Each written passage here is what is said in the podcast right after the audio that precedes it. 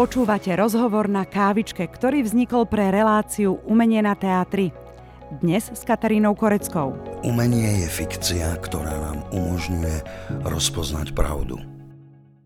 Na kávičku som si dnes pozvala herečku, speváčku, tanečnicu a môžem povedať, že divu, Zdenu Studenkovú. Oh, teda, čo si ty mne všetko prisúdila? No, kde by som ja bola ešte dnes tanečnica, speváčka, to už dlho nerobím. To nevadí, ja ale mohla by si. Keď som otvorila internet, dala som si Zdena Studenková, tak tam sú na teba iba také samé chválospevy. Vyzeráš dobre, vyzeráš mlado, perfektne hráš, máš perfektné šaty, perfektný štýl. Jednoducho diva. Ako to vnímaš ty? Poviem ti úprimne, ja tým, že sociálne médiá nie sú moji priatelia, ja na tom absolútne nefičím, nikde nie som, aj keď vlastne akože mám Facebook, tak ja sa o tieto veci nezaujímam, vyhýbam sa tomu, aby som čítala to, čo sa o mne píše v bulváre, pretože by som už mala žalúdočné vredy. Len niekedy ťa to až tak zamrzí, keď zrazu si na titulke dvakrát do týždňa ani nevieš prečo. Pokiaľ je tá odozva na to, že človek ako vyzerá na svoj vek celkom dobre a že ešte sa ľudia zaujímajú o to, čo robí, je to lichotivé, mám to rada. Na druhej strane viem, že veľakrát si o mňa obtierajú ústa také tie kadejaké stránky rôzne, akože ako vyzerá a podobne a zostane tu navždy. Áno, zostanem tu navždy. Ja proste si myslím, že zostanem tu navždy nie kvôli tomu, ako vyzerám, ale kvôli tomu, čo som už všetko spravila. Ja poviem, že moja úplne topka je s tebou, mne baví sviet. tak lebo máš tie deti. Neviem, ale musím povedať, že Matisek sa posral a môj prvý syn je teda Matúš. Áno. Ale čo vidíš. robia teda herci dnes? Lebo divadla sú teda už dlho zavreté. Čo robíš? Robím všetko, čo sa len v domácnosti dá robiť, čiže, ale to som robila aj predtým, akože som varila stále, ale ešte okrem iného som pribrala k tomu v tom začiatku tej korony také, že naozaj pečenie chleba, pečenie vianočky a podobne, ale už som s tým aj prestala. Varím, pečiem, to sa starám, samozrejme, každý deň vysávam, to je už postihnutie, hovorím, že pes a vysávač je najlepší priateľ človeka. A okrem iného, každý deň e, si dávam 45 minút až hodinku na bicykli stacionárnom. Pritom si sledujem e, nejaký seriál, aj nejaké cvičenia na karimatke si dávam, pretože vlastne som bola zvyknutá, že som každý večer na javisku a teraz čo?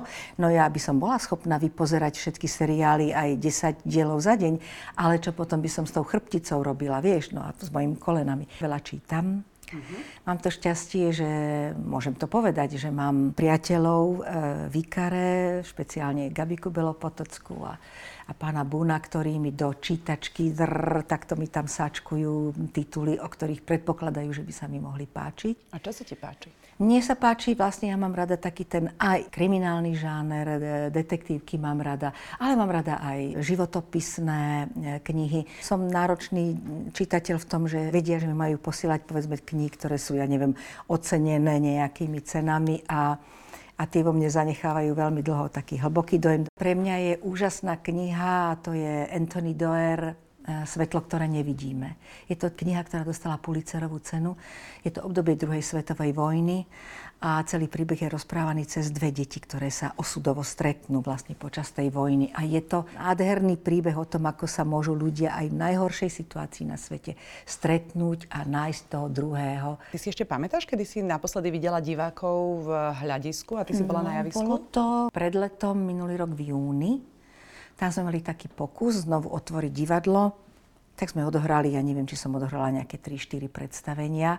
Hrali sme pre ten obmedzený počet, sedeli v tom šachovnicovom usporiadaní, mali rúška, ale bolo to strašne dojemné. Vážne? Strašne to bolo dojemné. Keď si zrazu uvedomí, že napriek takýmto prekážkám a strachu, tí ľudia prídu do toho divadla a chcú to zažiť, tak tak je to straš, strašne je to dojemné a proste ten potlesk a hneď my sme zatlieskali divákom, oni zatlieskali nám, bolo to krásne. No ale teraz už vlastne pol roka si mimo Hej. divadelného skúšania.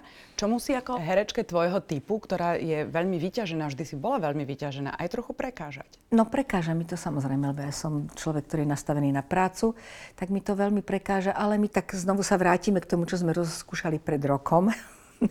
A to, bol, to bola vlastne nová hra, ktorú pripravujeme, to je Ingmar Bergman, dramatizáciu spravil náš Roman Polak. Je to hra, ktorá nie je lineárna v zmysle, že by opisovala eh, Bergmanov životopis, ale sú to scény, ktoré vychádzajú z jeho vnútorných pocitov, stretnutia s matkou. Proste také tie prelomové okamžiky v živote, ktoré ťa niekam nasmerujú, alebo zistíš niečo o sebe a tak ďalej. Aká je tam tvoja postava? Ja hrám hroznú matku.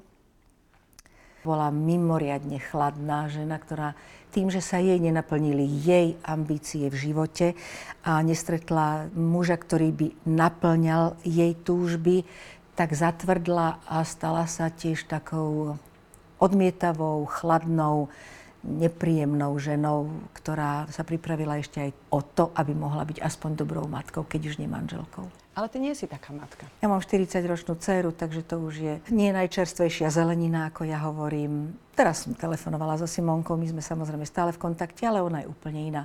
Ona od malička bola introvert, decko, ktoré, musím povedať, že málo kto prečítal toľko kníh, koľko ona.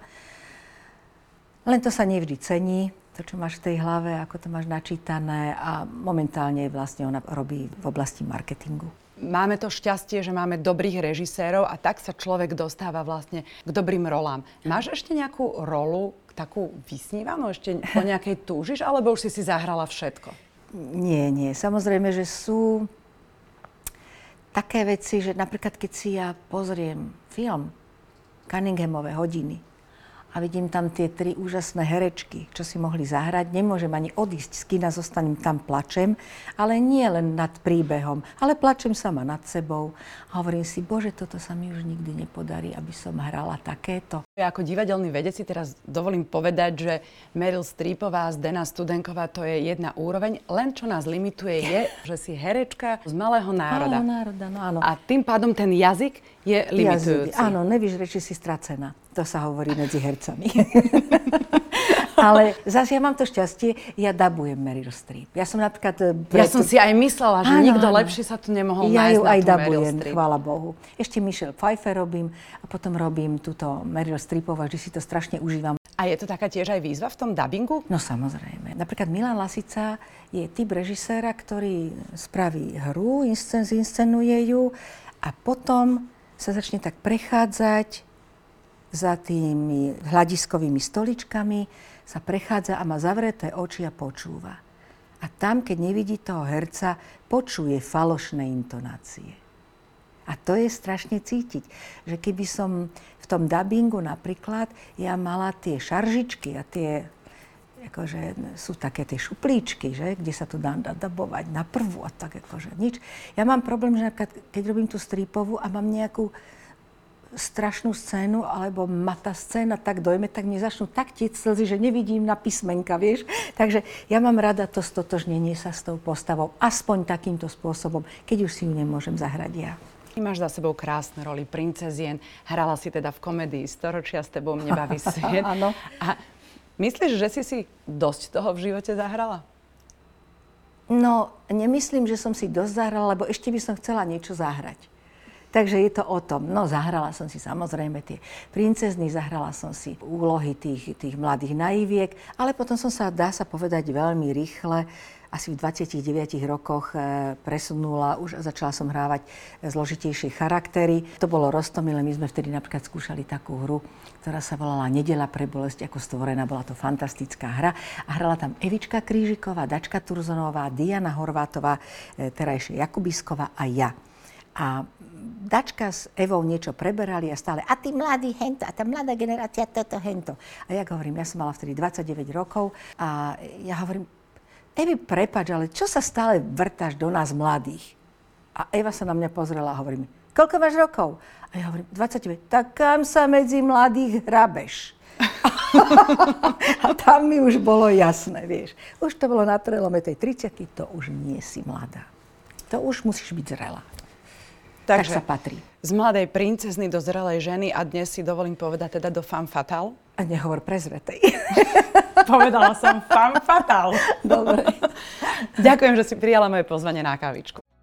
Rozhovor na kávičke je súčasťou relácie Umenie na teatri, ktorú si môžete pozrieť v premiére každú sobotu o 15.30 alebo v archíve televízie Teatry. Sledujte reláciu Umenie na teatri s Katarínou Koreckou a Simonou Frantovou.